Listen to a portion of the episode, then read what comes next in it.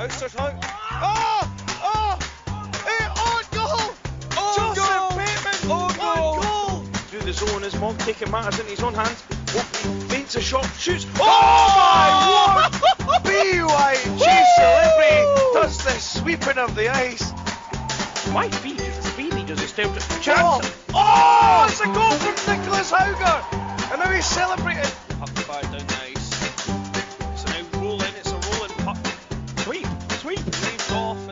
Sheffield win the race. Oh god, it's in the danger zone. Oh, oh. oh no, Oh, sorry. no, sorry. We're sorry we're laughing. It's just, that was bad timing. Hello everyone, uh, we hope you had a good Christmas. I'm joined by Nick Ivel. Hi Nick, how are you doing?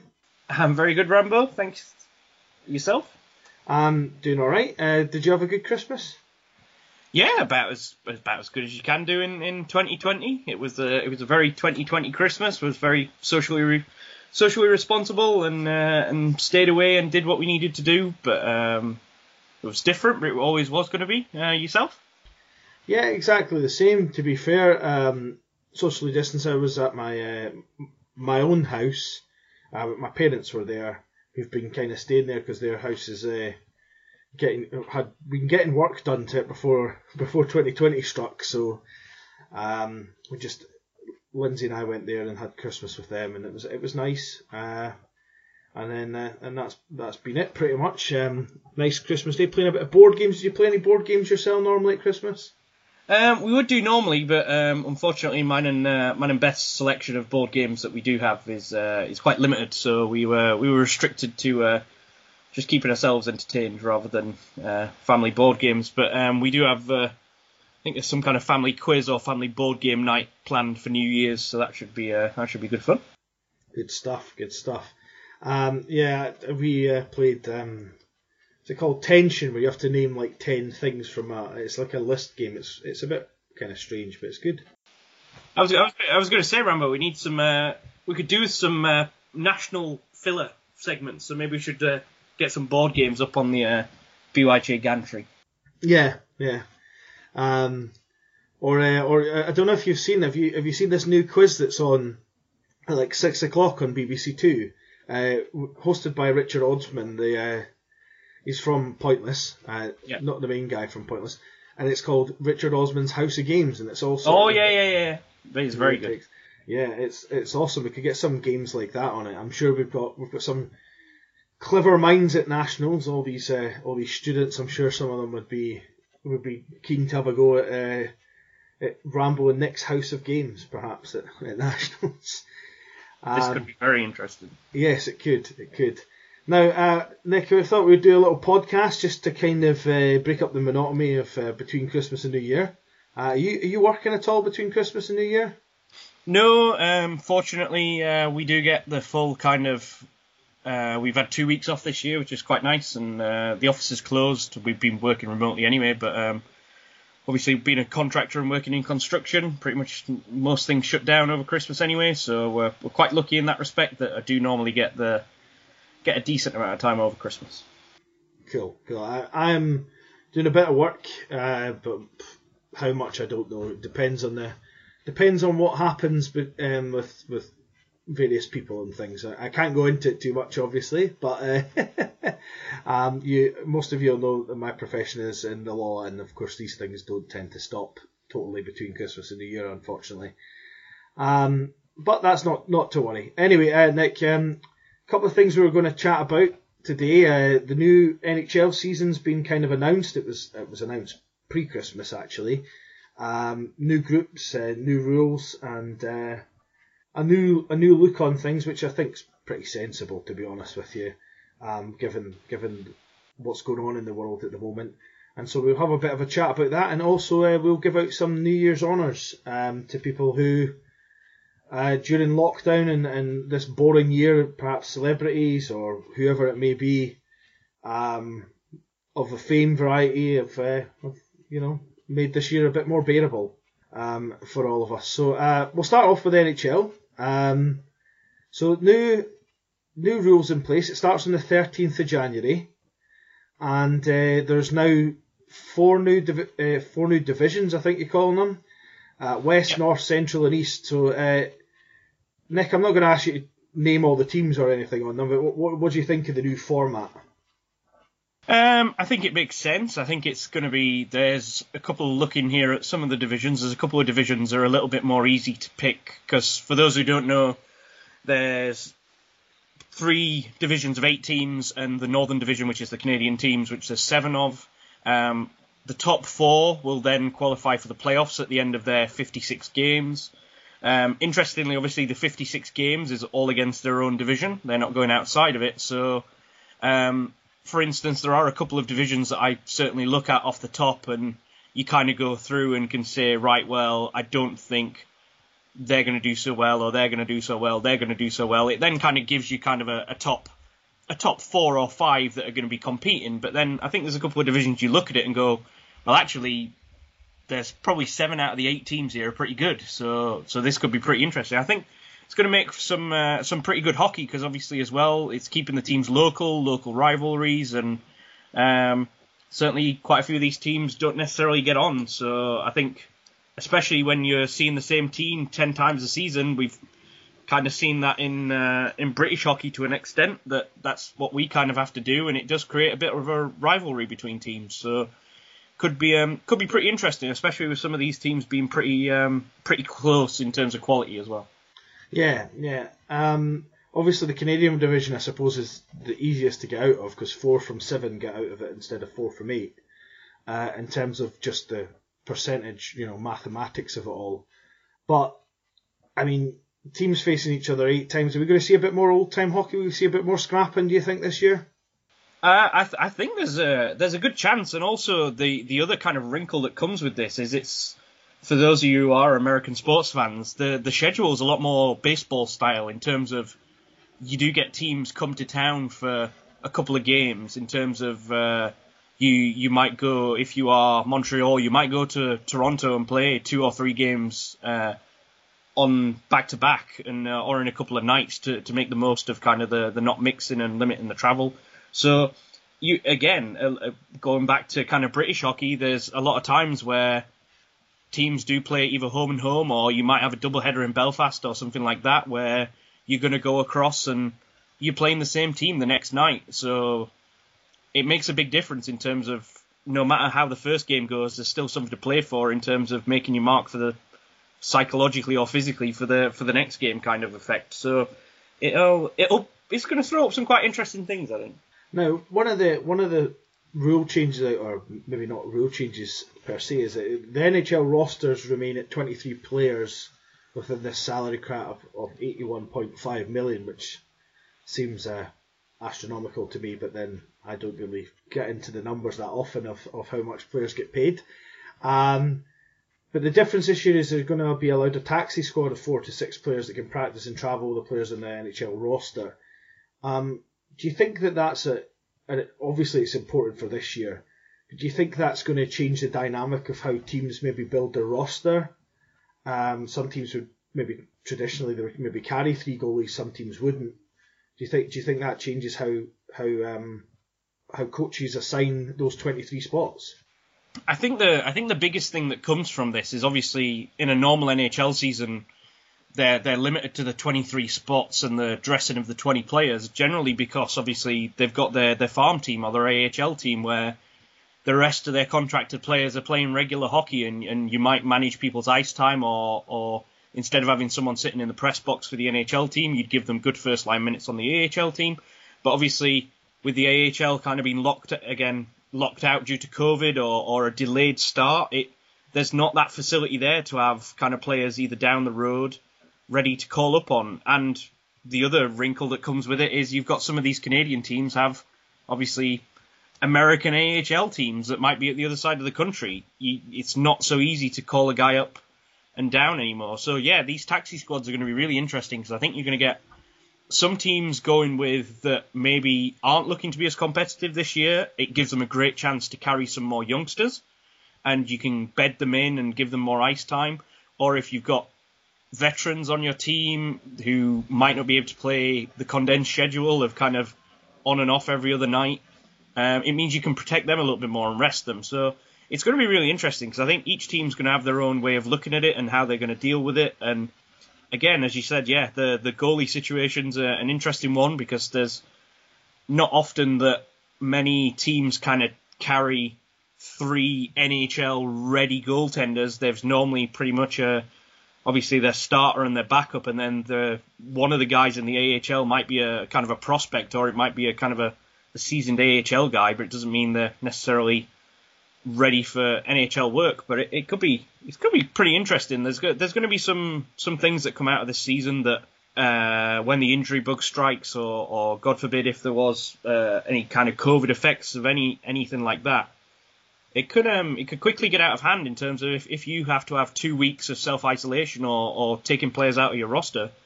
In the NHL, you could play five six games in two weeks. Yeah. So yeah. that's a big proportion of your season kind of gone. Yeah, certainly. I, I noticed that in the in Major League Baseball um, this this year, this 2020, they obviously played a 60 game season as opposed to 162 games, which is a massive, um, you know, uh, shortening of the season. And one of the things I found with them is that I think the Marlins, they they followed the Marlins, they got hit really badly um, with with people getting COVID. There was coaches had COVID, there was general managers had COVID, there was players had COVID, and essentially th- those Florida Marlins players uh, teams, because of the way Major League Baseball is, they play games pretty much every day. They they were missing huge chunks of the season. They had to rearrange a bunch of games. Luckily, baseball's a sport you can play maybe two games of in one day um, with relative ease. Uh, and they could also sh- they shortened the games to seven innings, which got them played. But um, I think that's that's going to be significant in the NHL season. How much wiggle room they've got to rearrange games, if if that comes to it. Um, the NFL suffered with it this year as well, and certainly uh, rugby and rugby has suffered with it as well. Um, in over in the domestic game here. Um, so I think that it's going to be interesting to see how, and I think it might be a case of, and, you can correct me if you, if you think I'm wrong here, it might almost be a case of which team is most disciplined is going to be have the best chance of maybe getting to the playoffs anyway. Would you would you agree with that? Yeah, I, I think there's there's normally the thing where in the NHL you can have peaks and troughs and teams could rattle off eight or ten games win streak, but then later in the season could lose ten in a row kind of thing. I think especially with the way that the the shortened season and how this is going to be made up, it, it's looking for consistency as much as anything else. That let's face it, if you can if you can be winning two out of two out of every three games that you play and get to kind of that 66% win win margin, you're, you're going to probably be there or thereabouts for where you want to be in terms of those those playoff spots. But again, it's about the quality of your roster and, and what you do with it and how and how lucky you are, whether that be injuries on the ice with players playing so many games in such a condensed period of time. Uh, obviously the COVID factor, but then also um, I think the the bigger thing is obviously the the goalies as much as anything else in terms of their their work schedule suddenly become a lot heavier in terms of do you do you try and ride your ride your number one goalie and does he play 35 nearly 40 out of the 56 games that's kind of the percentage you'd look in an 82 game season would be they'd be up towards those numbers so it, it could be interesting in terms of how how lucky some teams are going to get here but um, I'm sure there'll be some surprises and there'll be some teams that wouldn't have maybe potentially in a normal 82 game season across the country performed so well, but it could be it could be interesting. Yeah, yeah. Now with the taxi squad and the roster size, you were explaining to me just before we, we started recording that there was a an issue in the World Juniors. Could you, for anyone that doesn't know, maybe just explain that to them and, and, and any concerns that arise for that for perhaps the NHL this year? Yeah, so sim- similar to kind of what the the World Juniors is being played in Edmonton in, in a similar bubble situation to what the NHL playoffs were played in the summer. Now the NHL kind of carried the carried an expanded roster to an extent, um, which is typical for the playoffs anyway. That you can kind of carry as many players traditionally as you wanted to, but obviously in the bubble they were only allowed. Uh, I think it was playing playing and on and off ice members was 50 per team. So in other words, you probably could have about just under 30 players or something like that, all said and done. Um, but it means that you do have the flexibility of carrying extra players, which meant that if there was a COVID outbreak and you had to isolate a couple of players, you, you'd still got plenty to choose from. Now, the problem that they've had for the World Juniors is they've mandated that obviously they need to be down to a squad of uh, the 23 players, I think it is, or something like that, 23, 22 players could uh, travel to the bubble in Edmonton. Um, the unfortunate thing that you've seen is uh, I know that Sweden had a couple of outbreaks, but nothing too significant. But Team Germany had eight players go down with uh, a positive COVID test when they attended Edmonton, in which case eight players have pretty much now been sat out for the first couple of days of the tournament, which the tournament's only just under two weeks long anyway. So sitting out for any le- period of time makes a difference. And I think everybody out there who's played hockey before knows um, if you're playing against a team that has four lines and is going to run four lines at you and you're playing with three, you might get away with that for maybe one game. But when you're playing every other day, as they are doing at the, the World Juniors, you saw what happened with the poor Germans against Canada, which you you're coming up against a, a, pretty strong Canadian team as it is in the first place, but then suddenly you have to play with your 14 players against their their 20, which makes a hell of a difference, really. And uh, it just seems a little bit silly that they weren't able to give them a little bit more leeway to maybe carry an extra five players who weren't necessarily assigned to the roster, but were there as kind of COVID call-ups if if required to to at least make sure that the games went ahead in a less farcical fashion. Which I've seen loads of media coverage with loads of people who don't know the story behind it saying that the World Juniors should be cut down. We're letting these also ran nations play. It's embarrassing, and it's like, well, no, it's not the case. Look, the night before. Uh, an understrength German team lost 5-3 to the Finns, who are an incredible team and an incredible organisation. So they deserve to be there. The Germans are pretty much one of the best of the rest nations in in kind of world hockey outside of your your Finland, uh, Finland, Russia, Canada, America, Sweden kind of group. So I don't know. It, it just seems a little bit silly that it, it's important what the NHL are doing with the taxi squads because could you imagine suddenly an NHL game that your favorite NHL team turns up and suddenly, oh yes, seven seven, eight, nine of the players have all got COVID. By the way, we're going to have to play tonight, and we've only got twelve players. Yeah, yeah. I think uh, I, I'm I'm hoping that what they've done with the taxi squads sorts that out. Um, essentially, I mean, one of the things that, that I suppose would concern people is that happening. One of the things I wasn't sure about, Nick, and I can't seem to find the rule on it, and maybe you do know, is are we going to see trades this season? Because presumably that's quite you're going to have to sit players out that get traded for a certain period of time. Um, especially if you're being traded from, say, Toronto to Buffalo because they're opposite sides of the border, and the NHL's obviously went a long way to make sure that all the Canadian teams are in one group. Um, so there is no cross-border travel. Is there is there any rules on trading this season? Is it the same? Is it? Is um, there... I, I, I haven't seen anything that they've enforced, but I would predict um, there will be something coming out about that shortly in terms of how they're going to deal with that because it is like anything else, as you say.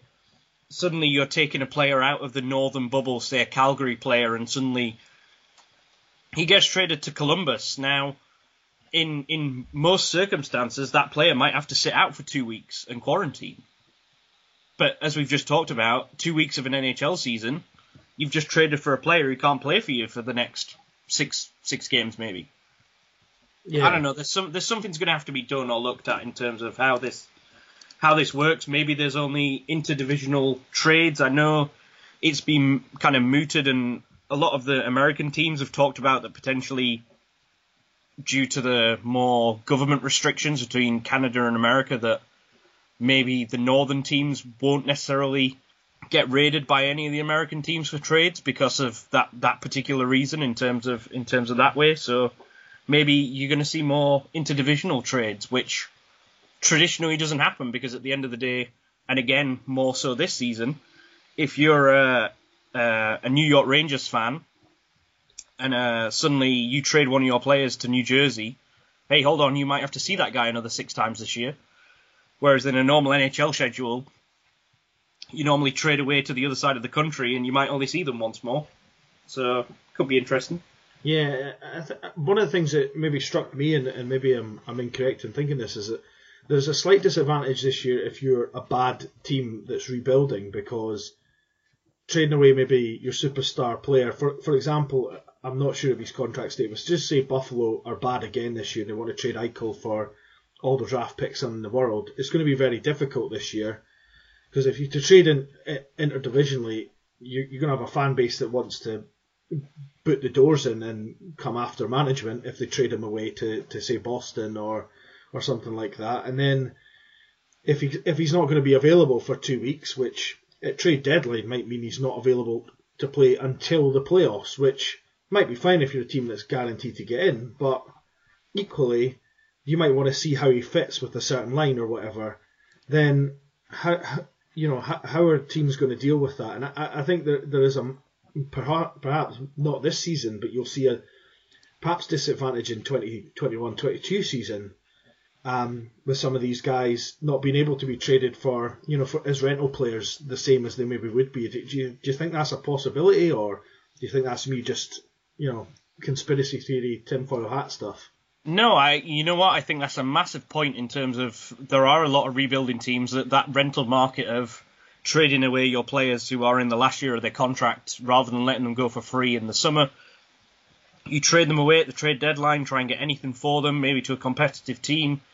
That now becomes a lot more difficult, and I think you're going to see a couple of things happen. Either you're obviously going to get no trades, and then we're going to um, suddenly have an influx at some point when it does kind of open up that you're going to see a hell of a lot of movement, or you're going to see like the flip side of it, and you are going to see teams flipping players, knowing that actually, well, maybe I should do this while I still can, kind of kind of attitude in terms of maybe teams won't look for that such a good deal. Uh, there might be some good bargains, and again, the the big thing that happens in the NHL is at the end of the day, a lot of these players sign multi-year contracts and try and maximize while they can in their short careers. Suddenly, you're you're playing a COVID year. There's not as much money going around. If if you're a look at someone like Taylor Hall signing for um, for Buffalo. Uh, that's that's kind of a big thing now in terms of uh, how much money could he get next year. Yeah, might I might have to stay at Buffalo again and sign another similar deal. Yeah, exactly. So, that, I mean, that's just some of the things that I, I see us. But before before we, uh, I think the next thing we should maybe look at, Nick, is is the playoff structure and things. But before we do that, maybe we should take a break from hockey and, and talk our, our New Year's honours list. So if anyone that tunes in just to listen to us ramble on about nonsense is listening, they're, they're not having to go too deep into the podcast for it. And also gives us a gives us a wee break as well. Um, so I, I came up with this idea um, yesterday, as I normally do, like the day before we record a podcast, and then I spring it on Nick, and Nick normally just goes with it because he's a nice guy and he likes to you know, keep my dreams alive. Um, but uh, I came up with this idea of, you know, COVID's been, there's been a lot of TV watched, a lot of Netflix, a lot of Amazon Prime or Disney Plus if you fancy. Um, and there's been certain people, even in social media spheres, that you maybe been tuning into and have just made your life a little bit more bearable, a little bit of content that you can consume that takes your mind off the situation we're in or the fact you've not seen your family for a while or whatever. Um, and uh, I thought we'd do sort of a New Year's honours list, nothing too serious. Um, you know, not I'm not expecting these people to actually be knighted by the Queen um, or anything like that, but just just a bit of fun. Um, so Nick, would you would you like me to start since since normally I make you start and then you're scrambling about trying to figure out what you're going to say first?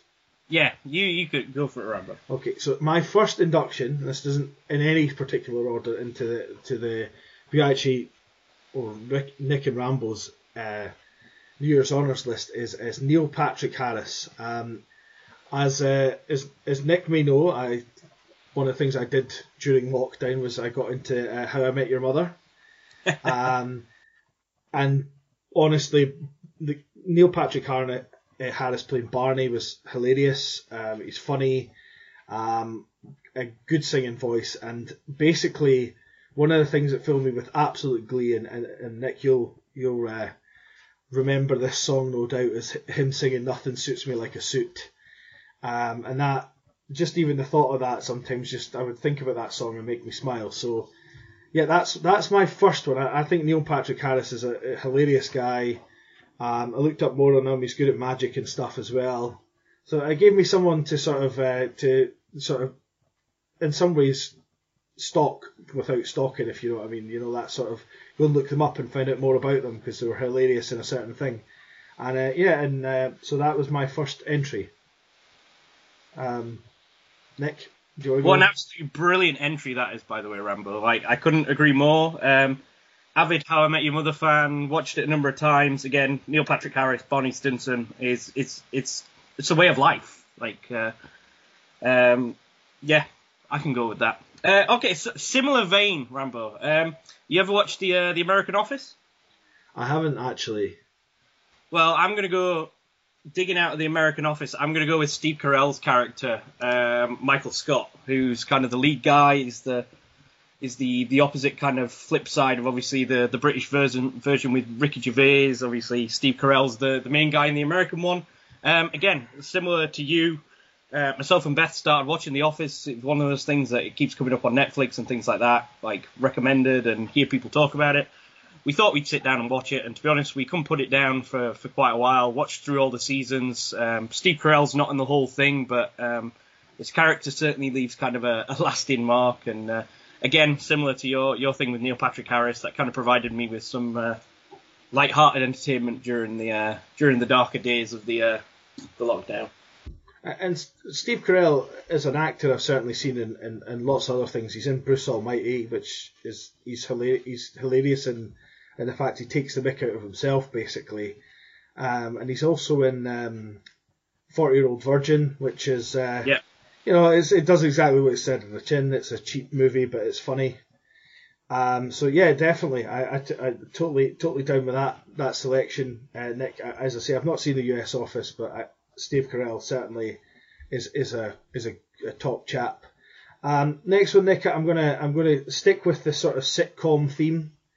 Uh, something I've been rewatching, um, and uh, I'm gonna get his name wrong, but I'm gonna say I'm gonna try and say it. Um, Captain Holt out of uh, out of Brooklyn Nine Nine. I'm sure it's Andre Borger or something. I'm gonna get his name completely wrong. I'm sure I butchered it. Um, but I, I don't know if you see. Have you seen Brooklyn Nine Nine, Nick? Is that uh, Uh, I've I've not sat down and watched the whole thing, but I have seen various elements of it, and uh, I I've, I've watched various episodes. I've just never watched the whole thing, kind of like start to finish. But yeah, Brooklyn Nine Nine really uh, that's really good as well. Yeah, well, so Captain Holt was essen- Captain Raymond Holt is essentially um, he's he comes in as this captain that is it comes into the the 99th precinct in New York. Um, he is uh, he is there there um, becomes the mentor of Jake Peralta, who's played by Andy Samberg, of the uh, you know of the um, of the Lonely Island fame. Uh, so yeah, he's just he's got this dry dryness about the character, which is just really really funny. Um, and um, yeah, if you've not seen Brooklyn Nine Nine, it's definitely worth a watch. There's a lot of good uh, good good banter in it, a lot of maybe cheap jokes. Um, and there's Terry Crews is in it as well, so you know he's he's a top he's a good actor as well, good laugh. Uh, I'm just trying to see here if it tells me Andre Braugher. That's I think how you pronounce his name. Um, so yeah, that's uh, that's my second entry anyway, Nick. Um, I'm gonna follow like I think the only thing we've done is watch TV, isn't it? Let's face it. Um, I know this is someone that we did talk about and has been talked about on the podcast before, but how can you miss out? Uh, how can you miss out Mr. Jordan, Mr. Michael Jordan? Uh, the Last Dance, and obviously watching through that again was uh, was a big part of uh, the certainly the first lockdown for me. Watching that and kind of rekindled some love with some elements of sport and sports management and the rest of it and how, how things go on. But um, yeah, Michael Jordan in terms of uh, the kind of enigma of kind of the guy that he was and everything that comes with it, and and you listen to some of the stories and and the rest of it, and at the end of the day, if you are going to be the best player in the world at what you do, there's different ways that you can go about it in terms of you can kind of hold your head high and and and be be the respectful kind of guy who, who doesn't really do much about it, or you can take the Michael Jordan approach, which is I am the best guy, get out of my way. It's my show. Yeah, um, absolutely agree with, with that. Uh, that is one of the best um, documentary shows I've ever watched, actually. Um, and I'm not just saying that because you because you brought him up, but I think we talked about this um, off you know off the line type thing, and he is uh, it's just it's just these this charisma that he has, and I know I know that because he's the one who essentially comes up with it all. Um, you know, he, he's the he's the man who who is part of the producing team that it's obviously made to look a little bit more favourable on him. I, I don't think there's any any doubt about that. But just the command he has and how good he was at, at what he did, I, I, think it's just it's interesting seeing that. And and he was a tough, tough competitor, which is just something that you know It's, inspiring. it's the- yeah, it's it's the fact that you you hear through some of the stories, which are not all his stories either, because there's all these these other famous basketball personalities and, and kind of world personalities out there with him, and you hear some of the stories about they'll play a playoff game, they they might lose or whatever, and then the next day they'll be on the golf course and and someone will be trying to wind Michael up and he'll make a bet and he'll be like, all right, we'll see what happens tomorrow, kind of thing, and then you'll look and the guy tears them to shreds. Like it's not very often that there's a lot of people who like it's kind of put your money where your mouth is, and I, I don't think there's ever- been anyone quite as good as Michael Jordan at doing that in terms of. There's a lot of people who are all talk, whereas I think Michael Jordan kind of sometimes, whilst doing the talking, also let his game kind of show what he was made of. Yeah, yeah. Um, I definitely think so. The only thing I would say is uh, he he perhaps gambles a little bit too much for my taste and glorifies it a little bit too much. uh, I like a flutter, but he gambles on everything. It's like yeah, um, I'm needing I'm needing the toilet. I bet you I can pee the longest. You're on. Here's let's put a thousand bucks on it. You know, it's it's quite Yeah. uh, Uh, what is it? Isn't he playing with? Uh, he's playing with like his bodyguards, his ushers, isn't he? Uh, flipping the coin against the wall. yeah It's, exactly. it's, it does seem like the kind of guy who like everything has to be competitive. Like there has to be.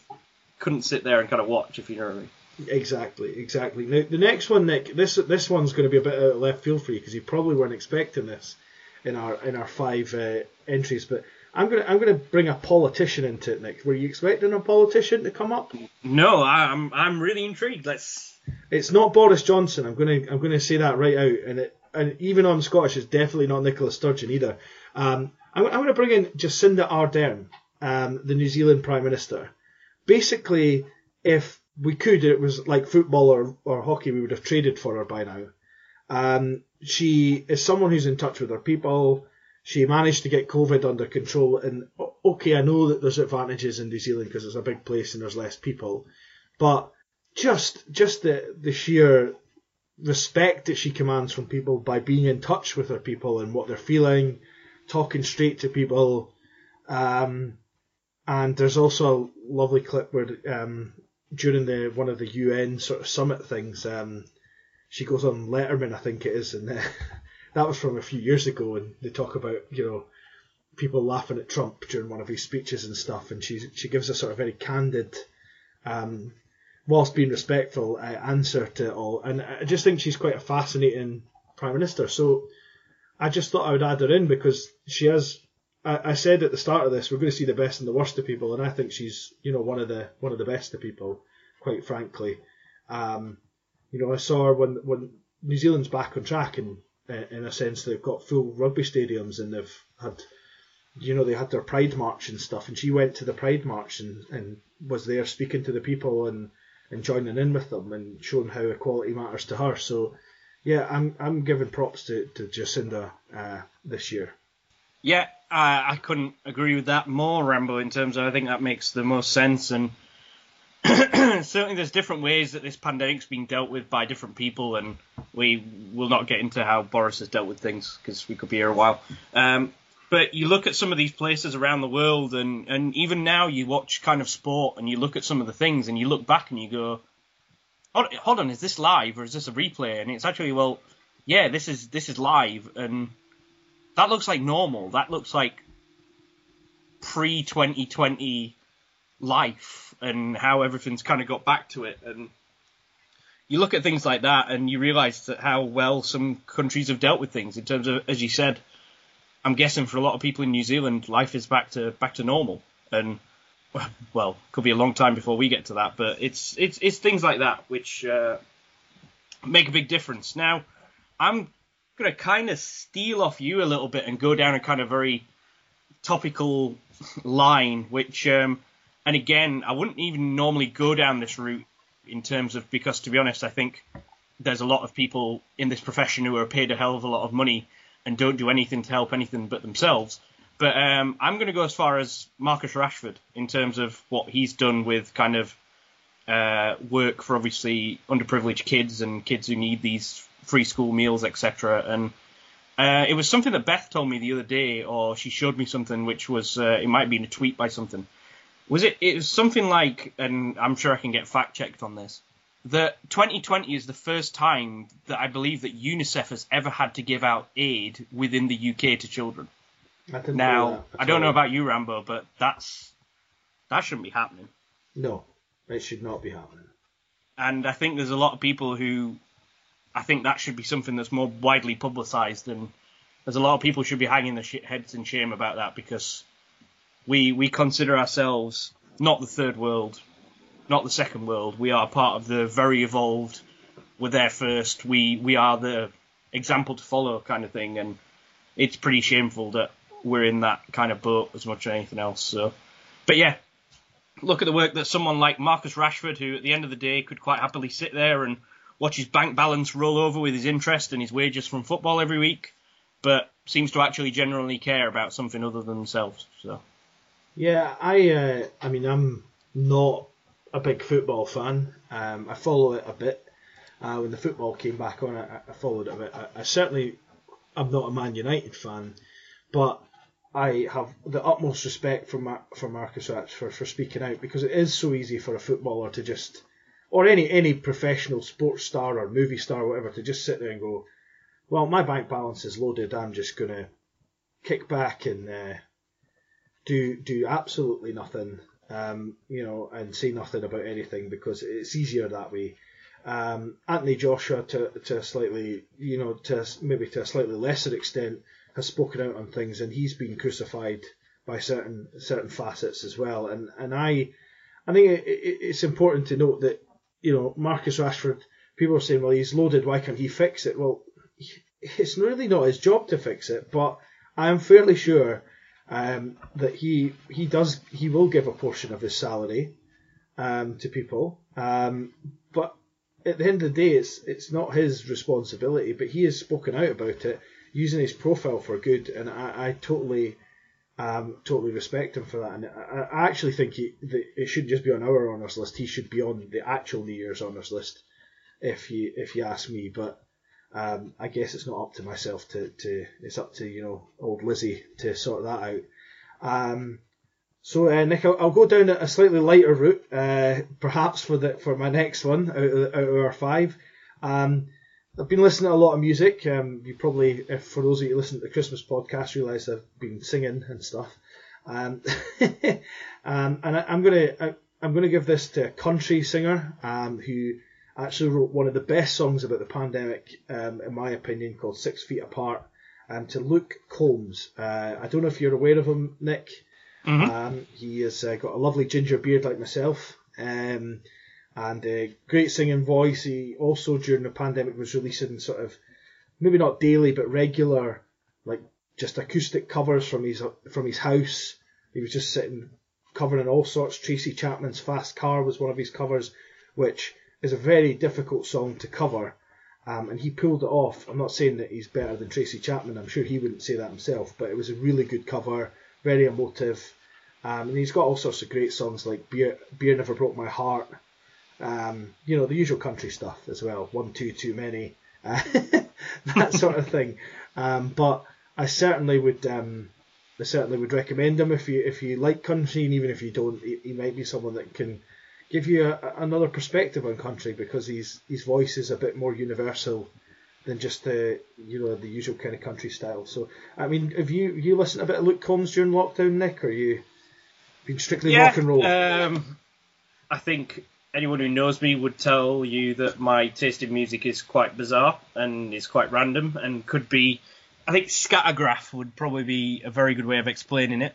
Um, but yeah, country is is definitely a part of that, and uh, and yeah, uh, I, I can get on board with the uh, with the Luke Combs thing. I completely agree. Uh, I'm sure I've listened to all those things. I just can't off the top of my head remember what they are, but um, but yeah, cool. go with that. Uh, So Nick, um, we're down, you're on to number four now. Um, I'm sure you've made a list. You're all set. Yeah, uh, my, my list ended at three, unfortunately. So I'm uh, I'm scratching here. So I'm hoping you've got some others. Well, I mean, let's let's let's not forget. Let's not forget one of the heroes of lockdown, and he has to be a hero of lockdown, in my opinion, is Captain Tom. Uh, oh, yeah. yeah, yeah. I mean, uh, Captain Tom, essentially a very old man. I think he turned hundred this year as well. If it, yeah, yeah, yeah, he Um, did. walking miles and miles and miles for NHS to raise money for the NHS. Now, I'm gonna I'm gonna I'm gonna qualify this a little bit, and this isn't against Captain Tom. He shouldn't have to walk miles and miles and miles for the NHS to give them Nope. money because the NHS is supposed to be publicly funded. But he did anyway, and uh, and he he definitely uh, deserves. I mean, he's already been knighted. Um, but he should be knighted again. He should be the first Sir Sir Captain Tom. You know, he's absolutely legendary for what he's done.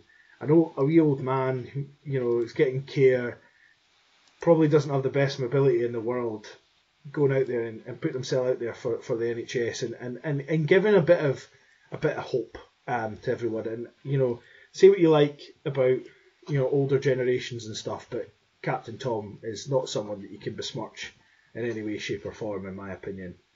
Um, would you agree with that, Nick? Yeah, I, I to be honest, Rambo, I don't even think we need to go into that. I think that's uh, that's a dead cert in terms of again following on that theme of uh, people kind of doing things they shouldn't even have to be doing, like to raise awareness or, or to prove a point as much as anything else. So um, I I'd, I'd go with that. Yeah. Cool. And then just one just one final thing because I was I was on the fence about mentioning this, but since we're it's our podcast and we can say what we like essentially. Um, I would I would give a shout. I've been listening. I, I don't know about you, but have you been listening to some some more podcasts during during lockdown? You know, Um, bit, bits and pieces, but nothing. Yeah, well, I- as you as you know, I'm a big big NFL fan, and um, I, I listen to this podcast called Around the NFL, which is obviously just as it sounds. But there's four guys in it, and they all sound like they kind of sound like me and you, Nick, just mates that talk are really passionate about the NFL, and they they obviously are professional and they do it all the time, so they probably have more time to dedicate to being very in depth and you know analytically uh, acclaimed, but one one of the guys on the podcast, unfortunately, he um, he, he got cancer. When I first started listening to it, he had cancer. He, he- he went into remission, and unfortunately came back. But he's been powering on and coming back on and off the Around NF po- podcast. Um, Chris Wesseling, and just his passion and and like love of the sport and knowledge is just something that I aspire to be like when we when we talk hockey. Uh, I know possibly I'm not I'm not as knowledgeable, but I'm certainly feel like I'm passionate at times. Um, so I just wanted to give a shout out to him. Um, I'm sure he'll never listen to our podcast, but uh, there it is. I will I will give that shout out to him, um, and we can tag all the people we've mentioned, Nick, and hopefully they'll uh, listen in and feel very chuffed with what we have to say about them. Um, but to all the people that have been podcasted and stuff, I think good on you for keeping it going during lockdown because it's uh, it's been a pretty dark year and pretty grim year for everyone. Um, so good good for you guys. Um, I think that'll do us, Nick. But I think there is one last person we need to talk about, perhaps that wasn't within the parameters of the exercises set out. And uh, and I don't know about you, but I think we, we it'd be remiss of us if we didn't mention Andy Miller's work this year. I, I'm sure you could talk about this as well, but Andy has worked really hard to try and get return to play. It's probably because of him that certain NHL games got to take place. Um, that there's elite status for women's and men's teams available at certain levels. It's not not everything's back, and that's not his fault. Um, I don't blame him for that in any shape or form. Um, he's not in control of ice rinks either. But um, yeah, I, I, I have to give a tip of the hat to Andy. Nick, what what about you? Do you, you think Andy's done a good job? Yeah, yeah, I'm, I'm kidding. uh, yeah, it, I, I, I know this is our podcast, it's BYJ podcast, and Andy and blah blah blah blah blah. But you, you can't really like the the guy kind of surpasses himself every single time in terms of whenever the kind of the, the bells rung for someone to step up and do whatever it needs to be done. He seems to be there, whether or not um, again, whether or not he should be the person who's who's having to do it all all kind of and, and, and juggling all the plates. It, it is what it is, but I think we both know that Andy's that kind of guy and and and thrives on that kind of responsibility and being the go-to guy on things. And yeah, um, whilst everything might not be back, certainly I can guarantee you the funding, the return to play that certain elements of the sport have had, none of it kind of would have been possible without Andy's involvement. So I think everybody should be thankful for that, and certainly knowing Andy as we do, um, he's not resting on his laurels by any chance, is he? And he'll be uh, continuing to work on whatever comes next.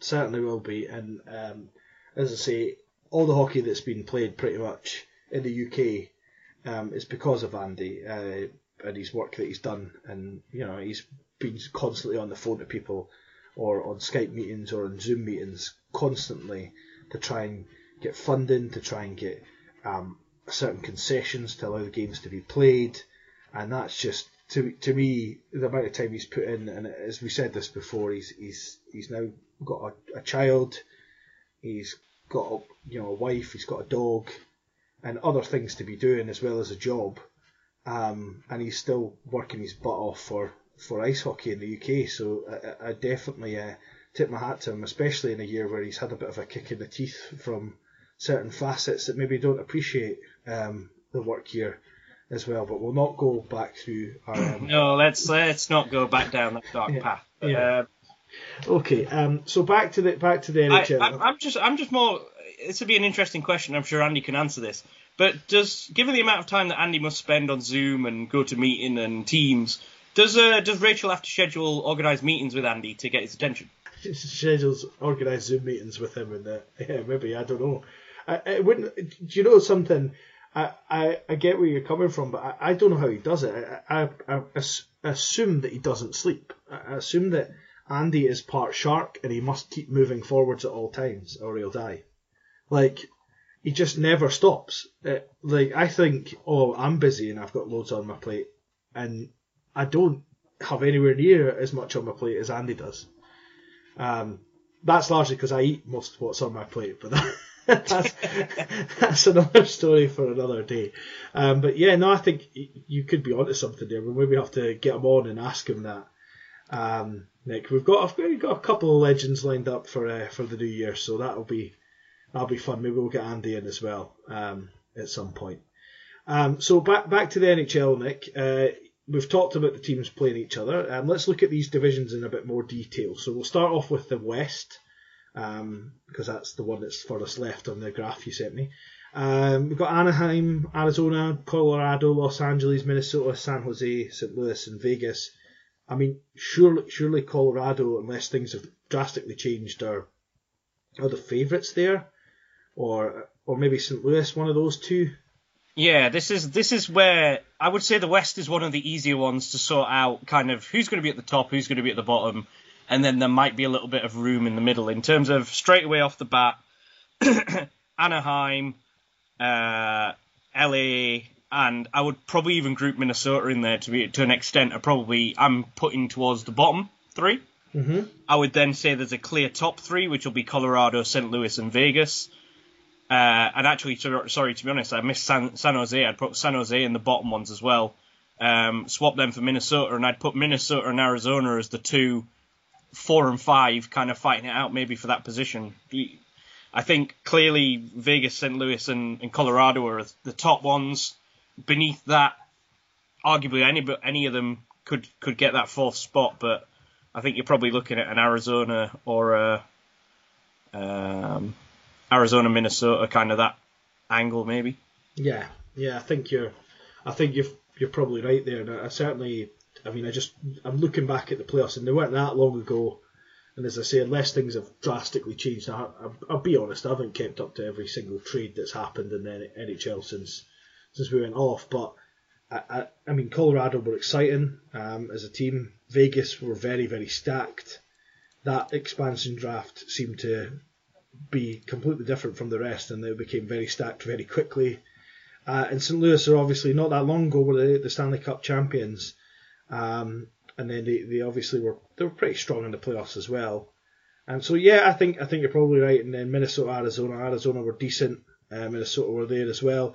Um, it's a sort of weird weird way of doing it because that's five teams that were in the playoffs. uh, You know, last year, and at least one of them is not going to make the playoffs this year. So, um, that's that's that's the West anyway. Uh, the North is the Canadian group. I don't know why they didn't just call it Canada, but anyway, um, Calgary, Edmonton, Montreal, Ottawa, Toronto, Vancouver, and Winnipeg. Presuming Calgary, probably and Vancouver are your your top your top hitters in that one. Toronto, um, probably in about the you know in that sort of top three. I think this is for for me. This gets really really tricky. I think there's unfortunately Ottawa is still rebuilding. Ottawa don't want to be very good yet. They're going to have a lot of young players. It's going to be great experience. But if Ottawa don't come seventh out of those seventh, I'll be incredibly surprised. Outside of that, and I'm going to make this statement. Outside of that, those six arguably could be in any order because Calgary have got a lot to prove, but are still a pretty good team. Edmonton, at the end of the day, don't ever write out the team with the best player in the world, which Connor McDavid pretty much is. Montreal have improved a lot. I'd probably say they're the most improved team over the kind of short break that they've had. Toronto, again, on paper look fantastic, but seem to be in their own heads. And Vancouver are very young and up and coming. So, and putting aside from that, Winnipeg as well, who are a pretty kind of solid team. I would say outside of Ottawa, six to num- number one to six in that could be any of them. Yeah. Yeah. Now, just one thing I thought I would touch. Well, I'll touch on it after actually, because that's playoff stuff. So, but y- y- you're probably right. I think it will be. I mean, I could see Edmonton. To me, Edmonton should be the favourites to win that that division. But then they were they should have made the playoffs last year, and they got put out by was it Chicago? Yeah, Um, Chicago, yeah. yeah, in the in the sort of 50-12 thing. So, um, but they, they really should be the ones who, who win the North, uh, uh, in my opinion. But um, stranger things have happened, as as you say. Uh, now the Central, um, Central, we we picked the team of BIHA, and then they got categorically hammered by Boston in, the, in their thing. Um, but Carolina, Chicago, Columbus, Dallas, Detroit, Florida, Nashville, and Tampa Bay. That is absolutely stacked with sort of the two the, the two Stanley Cup finalists are in that in that group, Yeah. that division. Um, you know, and I appreciate that that's the way it is. It's not, you know, it's not anything sinister about it. It's just, it just doesn't seem right to me that potentially Tampa Bay and Dallas can't meet again in the finals because they've redone the groups for COVID. But again, there's one, two, three, four, five, and I think Nashville were in the playoffs as well. So there's six Yeah. playoff teams in that in that division. Detroit and Florida. Um, and were Columbus actually in the playoffs, or were they just in the play-ins? No, remember. Columbus were in the playoffs, yeah. So there's well, there's yeah, that's that's the six teams there. Sorry. Um, so I mean, Nick, have you got any thoughts on? I mean, this division, I would imagine Tampa and Dallas are the two favourites. Yeah, I would I would say again, Detroit, much a similar story to Ottawa. They don't necessarily want to be good right now. They're young and still trying to turn everything around. So I would suggest Detroit. I'd pencil in at number eight. I'd potentially put Chicago in at number seven. again, I've already committed verbally that they are trying to rebuild and trying to return the team around. So I wouldn't surprise me if they were the bottom two. Now, just on Out- Chicago before you go any further, have they still got Kane and Toews. Yeah, I mean, I know they're rebuilding, but they've still got two guys that on their day can turn it on for them. So Oh, ex- exactly. Um, and this is what makes it difficult because I think, to be honest, the Central's probably going to be the closest one because all of those teams could beat each other. And, and whilst Tampa Bay are by far on paper the best team, their their best player has has just come out and said he's well he's injured. He's written off for next year. Might make it back for the playoffs, but he's going to miss the whole of the regular season. So without Kucherov, how good are Tampa Bay going to be? I still think they're in the top four, but it's not a kind of Tampa Bay at number one and where's everybody else going to fall job. Again, Carolina, like we'll bang that drum again. Carolina are a pretty good team and are going to be pretty good pretty shortly, so it could be pretty interesting that that, that group. There's a lot of good teams. I think the, the the good thing for Carolina is they will definitely avoid Boston until the sort of the sort Yeah. of semi-finals uh, to get into the Stanley Cup.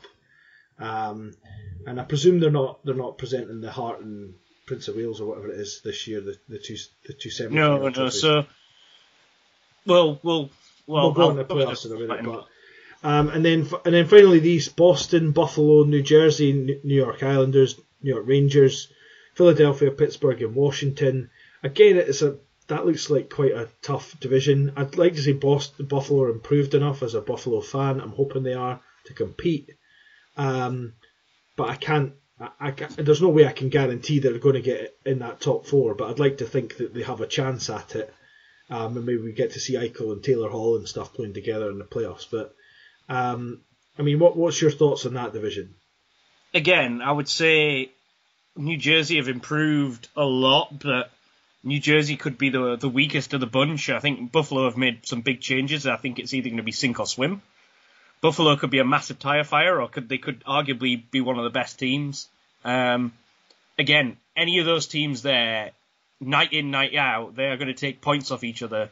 I would say the East and the Central are going to be a hell of a battle to get in those top four spots because I wouldn't be surprised if you're sitting there at game 50 out of 56 and you're still looking at that six of the six of the teams are competing for, for the four spots. I don't think it's going to be a dead cert by any means, and I think it's going to be it's going to be interesting because you've got some pretty powerhouse teams like Pittsburgh and Washington over the past decade, arguably could not be in that top six quite easily. In terms of Philadelphia and New York have made big, big strides. The Islanders are pretty hard to beat on their day, very good defensively. Buffalo could come good, and Boston. I don't think many people want to play Boston, so it's again Yeah. that that could go anywhere.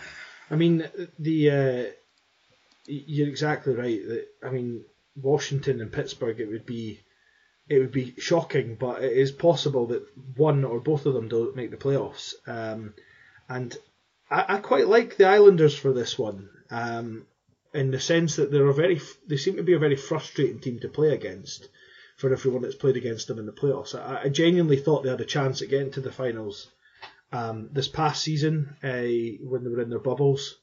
Uh, they didn't obviously pull that off, but I, I do think the Islanders are maybe an outside bet to win it. I would, I'd be interested to see what you know what the bookies say about about New York Islanders getting the first spot in the East and maybe not winning the whole thing because that's maybe quite a push with teams like like Dallas and stuff uh, kicking about in other divisions. But um, I'd like to see that now. Now the playoffs, Nick. Um, we've got essentially the top four in each division goes into the playoffs, and then one v four, two v three. That's that's essentially it.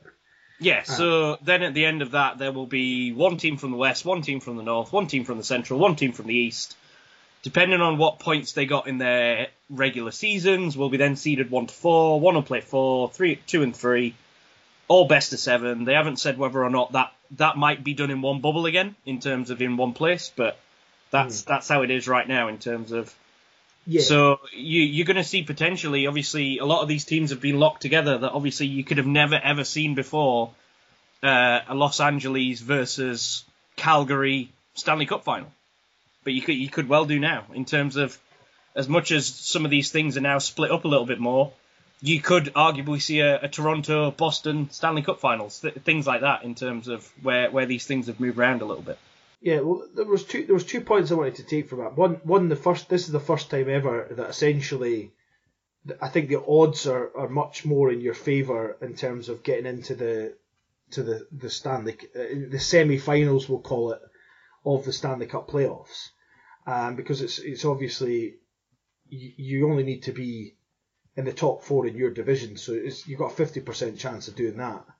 Um, now you've always had slightly more than fifty percent, but I think just because the, the season's shorter and you're playing the same teams, you're knocking it. When you knock them off, you take a stride ahead of them. So it's it's not like normal where say Buffalo would be playing Edmonton and Boston playing Calgary, and if they both won, they both get two points, and if Boston are already ahead, Buffalo Exactly. It's, it's a lot them. easier to catch up and Yeah, and you're gonna see you're gonna see if you if you do go ten points down on a team early in the season, it's not the end of the world. You can you can quickly catch that up. Yeah, exactly. Um, a couple of things that that come to me. One, I think I was thinking about this that this might be the best chance we've had in a long time since 1993 of having a Canadian Stanley Cup winner. Well, yeah, they're they're guaranteed to at least have someone in the final four. Yeah, exactly. Um, and secondly, as you say, this might be a year where we have something really weird like Edmonton versus, you know, Dallas or something as the final. Um, do do you think therefore th- there is a whereas last year the teams were all the same and they were all in their one conference and things. Do you think there's a bit more of an asterisk against against this Stanley Cup than maybe than maybe even last year's Stanley Cup winner? I think this is so difficult because the kind of asterisk that would have been placed against last year's winner, I think actually was taken away by the fact of how hard it was. And could you imagine living in a bubble for two months and, and all the rest of it that comes with that? I think that's that's completely different and how teams deal with it. I think the regular season's going to add a really big wrinkle to this. That obviously it's going to be very different, and it, it's it's really hard sometimes that you do get good divisions and you do get bad divisions. And for for a long time, that kind of central division, the old central division in in uh, in the NHL, was full of probably f- five out of the or six six teams out of it were probably in the top ten teams in the NHL. But obviously, only one of them ultimately could could get to the final, if you know what I mean. So it's gonna it's gonna throw up some interesting things, and you could you are finally going to get to see. You might get two East traditional Eastern teams in the final or two Western teams. It's going to be, it is going to be interesting from that point of view, and I think you're going to get like who wouldn't arguably as a as a neutral taking everything off the table, who wouldn't want to see one of the Canadian teams win it to an extent in terms of to re-energize the hockey bad country that it is. Yeah, I mean, I I think that would be, I think it would be fantastic. Um, I mean, I'm, I'm reading here that, you know, we are talking about a bubble, but protocols teams will have to follow while travelling. They'll all travel on charter flights with assigned seats on planes and buses. And while on the road, players, coaches, and staff will be limited to a designated hotel for that city, the game arena, and practice rink. They can't go to bars, shops, um, or, or restaurants. They're not allowed to use the hotel gym. They're not allowed to have housekeeping during their visit. No third parties. You know, it's still it's not a bubble, but it's almost like a like a, a half popped bubble in the sense that they're going to have Oh, to. put it, put it, put it this way. Um, when we go through nationals, and I'm sure nationals, this, whenever we have the next one, will be a little bit different because we'll probably be living off the what we've missed previously. But nationals, when it's every other weekend, kind of by by the by the third weekend, you do kind of have that kind of like, ah, we we're nearly there. It's the last one kind of thing. Could you imagine doing this for three, four months of your life in terms of this is what you're going to be doing and this is how you're going to live your life? And some some teams are going to take to this, some players are going to take to it, and some won't. So it's going to be interesting to see. Um, and then I'm find out. I mean, I've no, I've not been tested for COVID because I've not had any of the symptoms or anything um, to be tested for it. But it's saying how they will be tested throughout training camp for the first week, four weeks of the regular season. Um, now that's getting that thing up your awful thing up your nose, as far as I understand. Now it's it's for their own safety, so I, I'm not in any shape or form saying that they shouldn't have it done. But they're going to be, uh, you know, they're going to have to be close contacts. They'll all check. Players might get extra tests if there's a close contact. I mean, I do think that the NHL, perhaps more so than than the NFL have done, and even Major League Baseball, are, are really pulling out all the stops to make sure. And if if they manage this where there's no cancelled games because of COVID, and there's no players missing significant periods of time or teams playing with three lines or something because of COVID. I think that'll be a huge success for them more than anything else. Do you, I mean, do you think that's that's fair, or is, is the success on how quality the hockey is? Well, no. Well, we'll look at it this way. Everybody thought we're just glad to have the hockey back, weren't we, when we had the Stanley Cup in the summer? They had hmm. no cases in either Edmonton or Toronto in their bubble. Obviously, whatever they were doing, they did it right and proved that it could be done safely and securely. and still put the content on the ice. Obviously, you're now expanding this over a larger period of time and a lot more variables. It will be very interesting to see, but obviously, I think we've both got our own perspective on. I'm sure you've got your own perspective on how the NFL's dealt with it in terms of like some teams have been quite fortunate that their scenario has allowed them that suddenly it's uh, oh yeah you you we we should cancel that, but then some teams have been like oh hey by the way uh, I don't care that you haven't got a quarterback um, yeah play that wide receiver there. It was Denver wasn't it? that was Denver, and um, the guy had uh, what was it one one it was one for thirteen in passing, which for anyone whether you know NFL or not that's absolutely horrendous. Um, he had nine yards passing. I think he had two or three interceptions. I felt sorry for the guy, but I mean, at the end of the day, he got paid thirty six thousand dollars for one day's work. So, you know, it's hard to feel too sorry for him because he got to play in the NFL.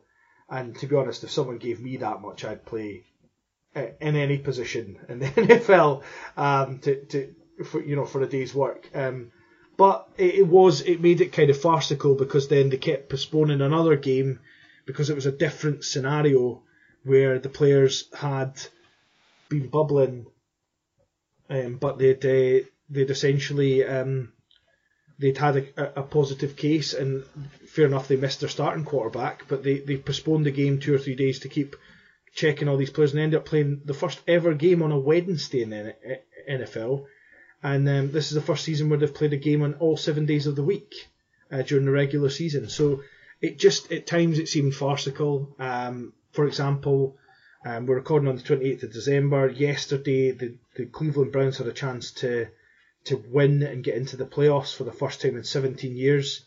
Um, they had close contacts, people ruled out because of COVID, and certain wide receivers they needed to bring in from their practice squad who had never been with the squad most of the season, hadn't had any reps in practice. On the day of the game, and they got beat by the New York Jets and now are in a like a sort of bun fight next week to to get in the playoffs, and you know they've been playing well. So it's it, it's kind of, and I, I know all teams have had to deal with certain things, but it is kind of a bit turned it into a bit of a farce at certain periods of time, and it's just. But I suppose COVID is just the same as a. It, the argument is it's just the same as injuries. You just have to deal with it and go on with it. Um, but the difference is with injuries, they weren't postponing games; they were just playing them. And you know, the teams that were necess- were necessarily playing these teams that had postponed games were also at a disadvantage. So I'm hoping the NHL is gets this right, and I, I think they are doing everything they can to get it right. Um, and I think I don't know about you, Nick, but I, I think to be honest that the sort of the hockey guys if they're playing a short period of time, those Stanley Cup finals mean so much to these players, and it, it is always a, within the realms of respond, uh, possibility for players that they will essentially fight to, to not to, to follow the rules so they can win the Stanley Cup, and that's that's what I'm hoping anyway. I mean, I don't know about you, but I think there's a mentality in NHL players that is, you know, if we've got to put up with this for a few months because they've shown it with the bubbles but it means I win a Stanley Cup, then I will do what I have to do. Yeah, and and that's the that's exactly the mentality. It'll be well, put it this way: you, you saw in the bubble in Toronto and in uh, Edmonton, there were some teams that wanted to be there, and some teams that quite clearly didn't really want to be there. Uh, it'd be interesting to see how a regular season like that goes in terms of could very quickly you could get some big teams who are like, well, say you could you could throw in someone like so take Washington as an example. Won the Stanley Cup a couple of years ago. Ovechkin and Backstrom and the rest of them have got Stanley Cup. They don't really necessarily need another one. I'm sure they'll want another one, but hey, if this year ends up being a write-off and they decide to mail it in, not really gonna make too much of a difference to their careers at the end of it, is it? Mm-hmm. Yeah, no, to- totally, totally agree. Whereas I think if you're looking at a team like Edmonton, um, they've got you know McDavid. He's never he's never won a Stanley Cup.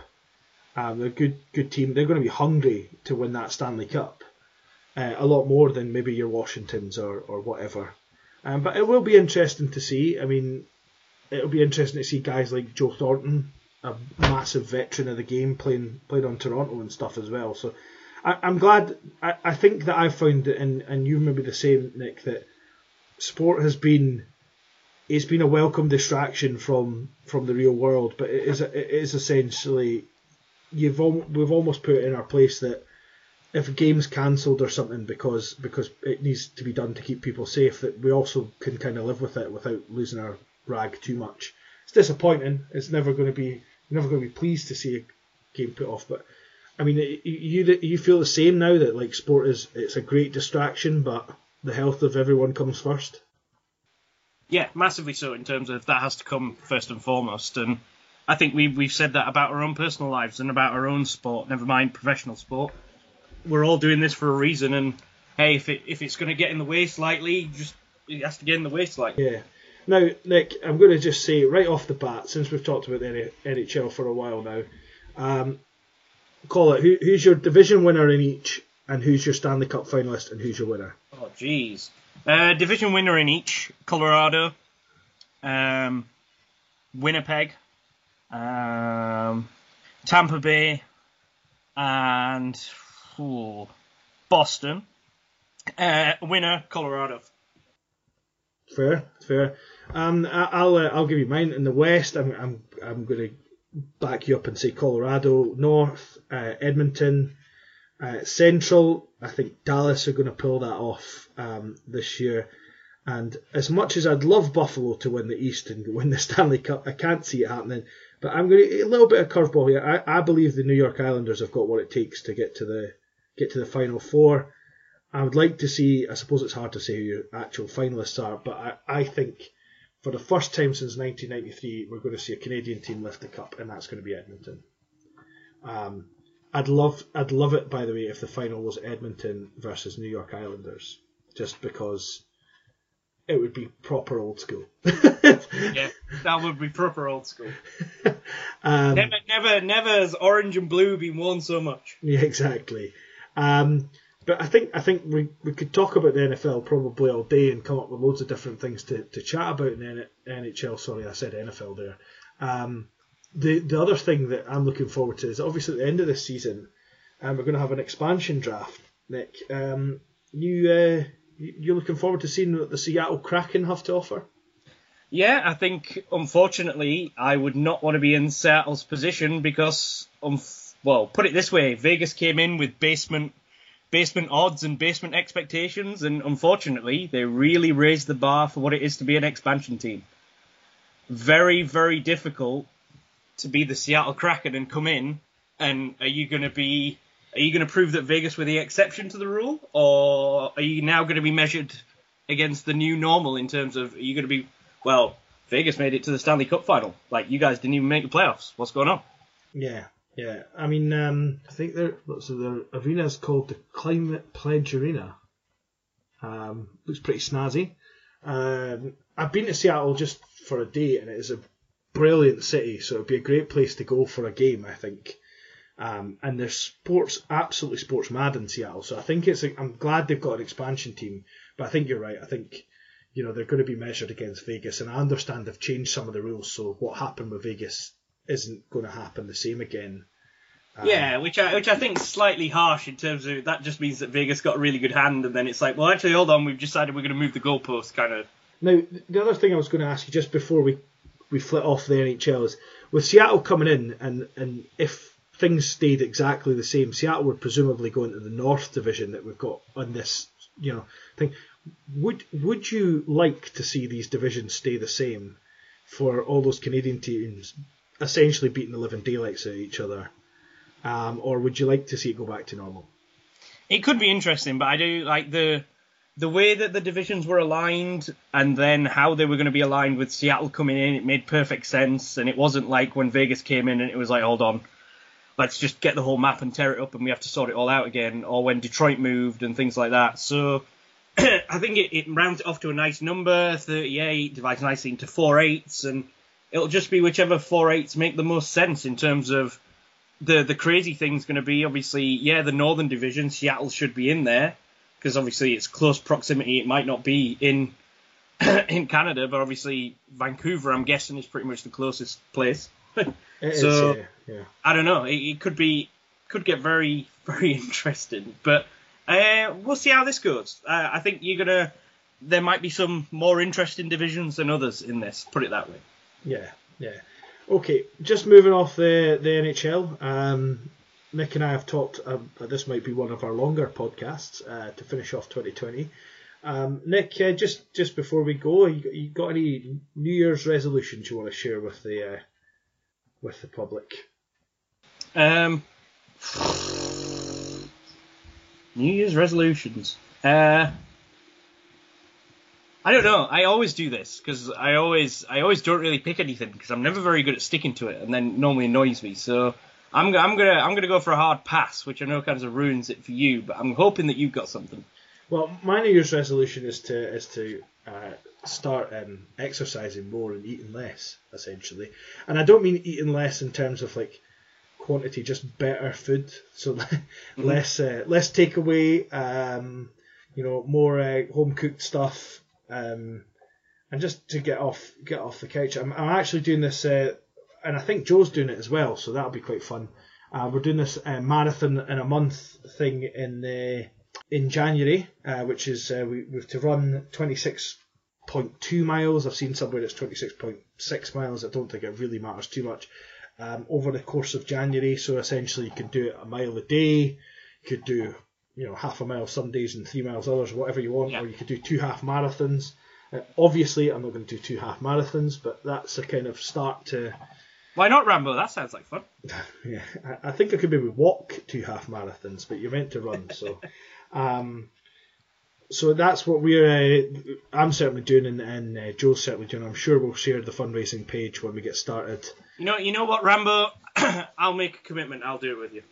Oh, there we go. So we've got three of us now that are going to do this uh, do this thing, um, and then uh, and then that'll that'll get us, you know, hopefully it'll give me a start of getting into shape, and then we'll uh, hopefully we'll be back on ice maybe by February March time in time for nationals.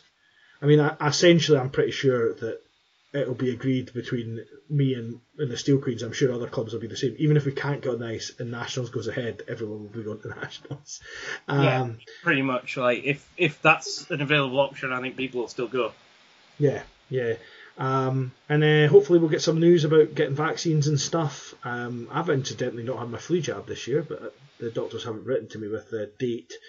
Um, but it, that'll the more people that get vaccinated, the better off I think we'll be in Britain, and uh, that'll allow us to get back to some form of normality. And hopefully by the start of next season, we can play a proper cup competition and, and have you know the proper playoffs and the, and the proper nationals and you know and Nick and I can uh, can you know shoehorn ourselves into commentary for this new Scotland England uh, women's GB game that that I came up with when I was bored one day and now think it's actually a really good idea.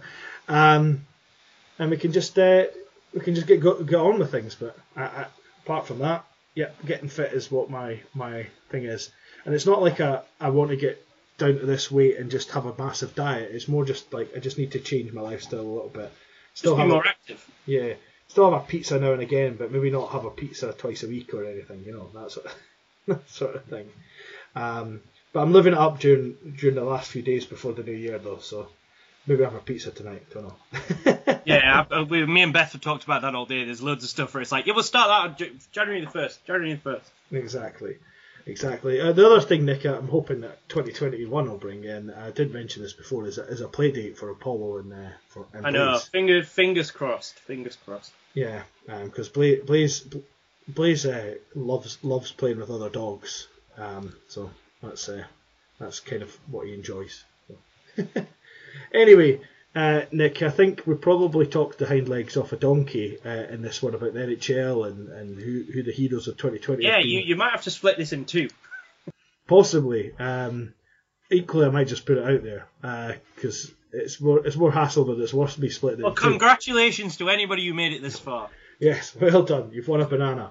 Um, there will be somebody that will message me holding holding me to that banana as well, no doubt. Well, exactly. There you go. If Yeah. you've made it this far in the podcast, please direct message Rambo on whatever social media format to let him know that you made it this far, and we'll give you a shout out at the start of the next episode. Yeah. And if you're the first person to message me, I will buy you a banana. Um, and if you don't like bananas, well, tough. Excellent, right. Um, so anyway, folks, it's been great talking to you. It's been good. Um, hopefully, keeping some of you sane in 2020, or driving some of you insane in 2020. Uh, but anyway, that's a goodbye for me. And a goodbye from me.